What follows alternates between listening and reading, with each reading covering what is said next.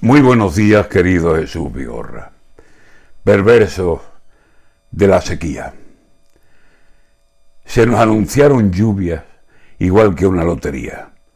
Se van a salvar los campos, los pantanos hasta arriba, que haya que aliviarles agua y cantar con alegría lo tranquilo de tener las reservas y la dicha de saber que el cielo acude si lo llama Andalucía se llenó el cielo de nubes, venteó, lluvia bendita, mas nos hablaron del gordo y el reintegro nos caía, y no por todos los sitios, para más pena, alma mía.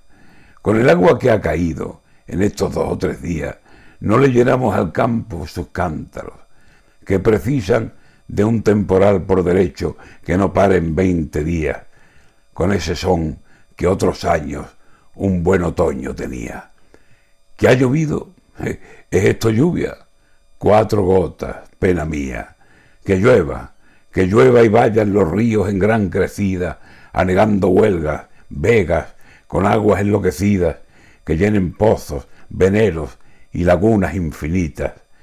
Que después viene el verano para saciar su anadipsia, y viene el sol con sus fuelles a beberse lo que pillan. En algunos sitios, nada, en otros, una mijita, 15 o 20 litros, 30.